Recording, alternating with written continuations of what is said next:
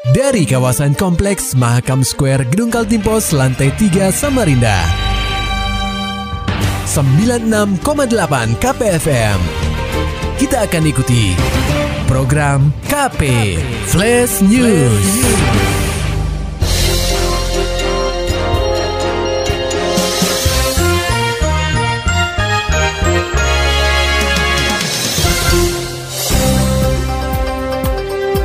Anda sedang menyimak program KP Flash News bersama saya Agung Pratama. Berita utama. Genap 16 hari sudah pedagang kaki lima atau PKL di Taman Tepian Mahakam Jalan Gajah Mada, Samarinda.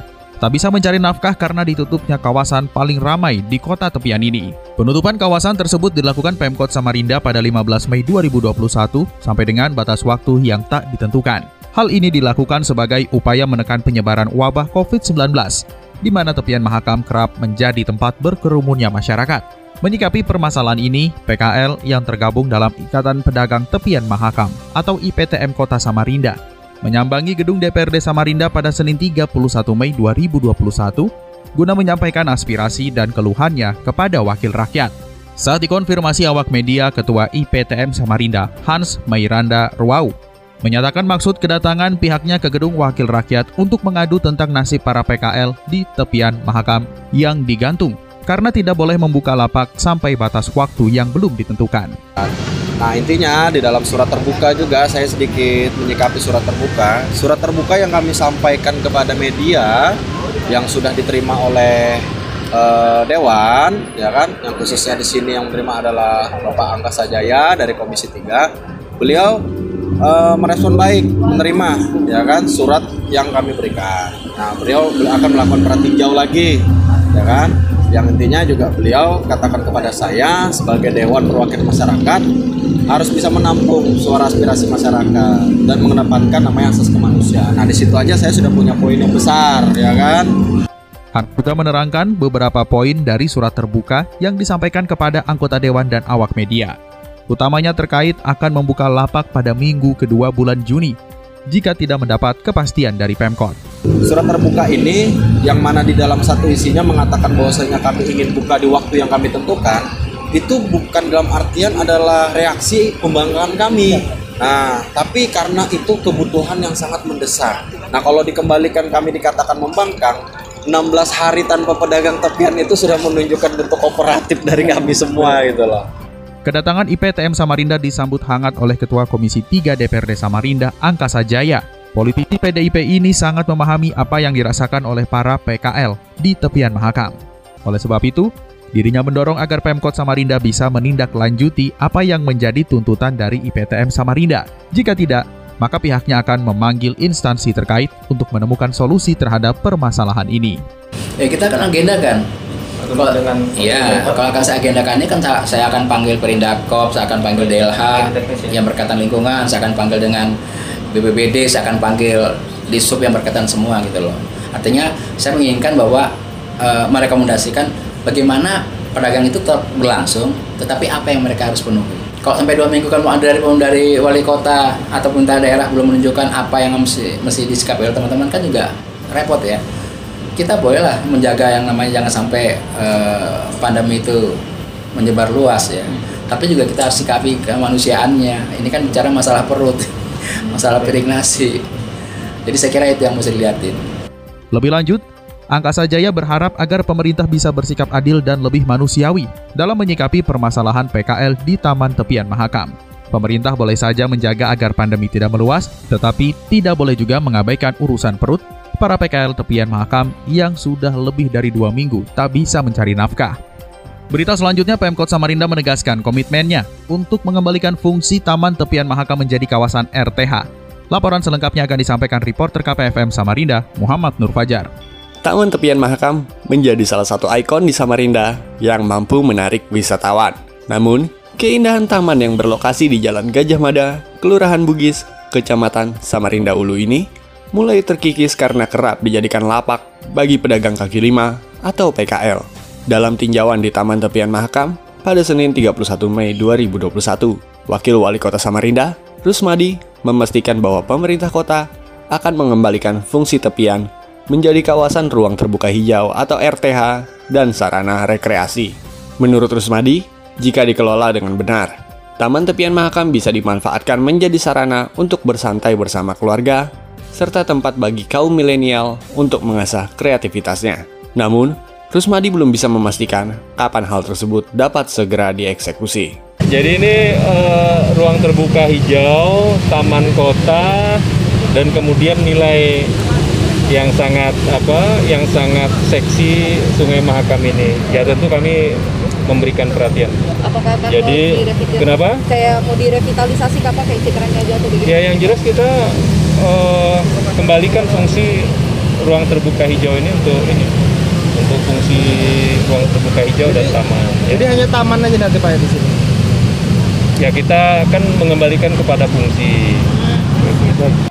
Pemkot Samarinda sendiri menargetkan untuk menyediakan 30% kawasan RTH sesuai dengan amanat undang-undang. Nantinya, setiap kelurahan memiliki wahana rekreasi keluarga masing-masing seperti Taman Oda Bekesa yang sudah diresmikan beberapa bulan yang lalu. KPFM Samarinda, Muhammad Nur Fajar melaporkan. Sementara itu tersebar kabar bohong mantan Gubernur Kaltim meninggal dunia. Keluarga beri klarifikasi. Beritanya disampaikan reporter KPFM Samarinda, Maulani Alamin. Pada Selasa 1 Juni 2021, beredar hoax atau kabar bohong tentang kematian mantan Gubernur Kaltim Awang Faruk Ishak. Kendati demikian, informasi yang diterima KPFM hingga saat ini anggota DPR RI tersebut terbaring di RSPAD Gatot Subroto Jakarta karena sakit. Kabar wafatnya Awang Faruk tersebar luas lewat pesan berantai di aplikasi WhatsApp Messenger. Tidak diketahui jelas sumber informasi dalam sebaran pesan itu. Meski tidak menjelaskan mengenai penyakit yang diderita Awang, Kepala Biro Humas Sekretariat Provinsi Kaltim, Syafranuddin meyakinkan masyarakat bahwa kabar kematian Awang Faruk adalah hoax. Terima kasih dapat kami sampaikan bahwasannya kabar atau berita meninggalnya Bapak Awang Faruk Ishak, mantan Gubernur Kalimantan Timur itu adalah tidak benar. Beliau kemarin menjalani pemeriksaan atau check up di Rumah Sakit Gatot Subroto Jakarta dan disarankan untuk istirahat. Hingga saat ini beliau masih bisa uh, berkomunikasi dengan keluarga. Hanya saja keluarga yang menemani beliau di dalam ruangan atau di ruang perawatan hanya satu orang. Jadi tidak benar Bapak Abang Faruk Ishak dikabarkan meninggal dunia. Demikian, terima kasih. Dalam keterangan resminya, anak sulung Awang Faruk, Awang Ferdian menerangkan ayahnya sedang menjalani medical check up. Setelah menerima perawatan intensif, Awang yang tercatat sebagai mantan Bupati Kutai Timur itu dinyatakan sehat. Saat ini beliau memang sedang dirawat di rumah sakit, akan tetapi itu adalah dalam rangka check up seperti biasa, bukan karena ada keluhan atau sakit yang perlu penanganan intensif. Beliau baru masuk rumah sakit kemarin pada hari Senin tanggal 31 Mei dan alhamdulillah berdasarkan hasil check up beliau dinyatakan sehat. Mari dalam kesempatan ini bersama-sama kita doakan agar beliau dan kita semua diberikan kesehatan dan selalu dalam lindungan Allah Subhanahu wa taala. Sekedar informasi, Awang Faruk Ishak adalah mantan gubernur Kaltim dua periode, periode 2008 hingga 2013 dan periode 2013 hingga 2018. Saat ini pria kelahiran Tenggarong 31 Juli 1948 itu menjabat sebagai anggota DPR RI Dapil Kaltim dari Partai Nasdem periode 2018 hingga 2024. KPFM Samarinda, Maulani Al-Amin melaporkan. Dari dunia olahraga, pendengar KP situasi serba tidak pasti dialami oleh tim sepak bola PON Kaltim.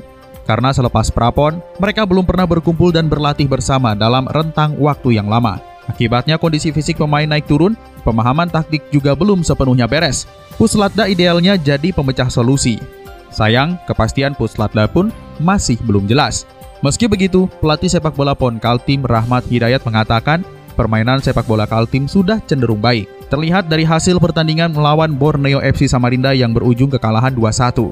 Ya, kami ini kemarin kan udah latihan sebenarnya hampir 15 hari sebelum puasa itu kan di kondisi fisik anak-anak sudah mulai meningkat cuman pada saat di bulan puasa uh, kami masih nunggu dari KONI untuk bisa kumpul ternyata masih diundur lagi gitu. Kini masalah yang dihadapi tim sepak bola PON Kaltim adalah sisa waktu menuju PON Papua tinggal 4 bulan lagi. Maka menurut Rambo, Puslada sudah sangat urgent untuk segera digelar. Terutama untuk tim beregu seperti sepak bola, karena sebaik-baiknya program latihan mandiri tetap tidak semaksimal ketika latihan reguler bersama. Maulani Alamin, Muhammad Nur Fajar, KPFM Samarinda. Serta dapatkan berita-berita selengkapnya di www.968kpfm.co.id. Demikian tadi telah kita simak rangkaian berita-berita yang terangkum dalam program KP Flash News. Persembahan dari 96,8 KPFM. Terima kasih dan sampai jumpa.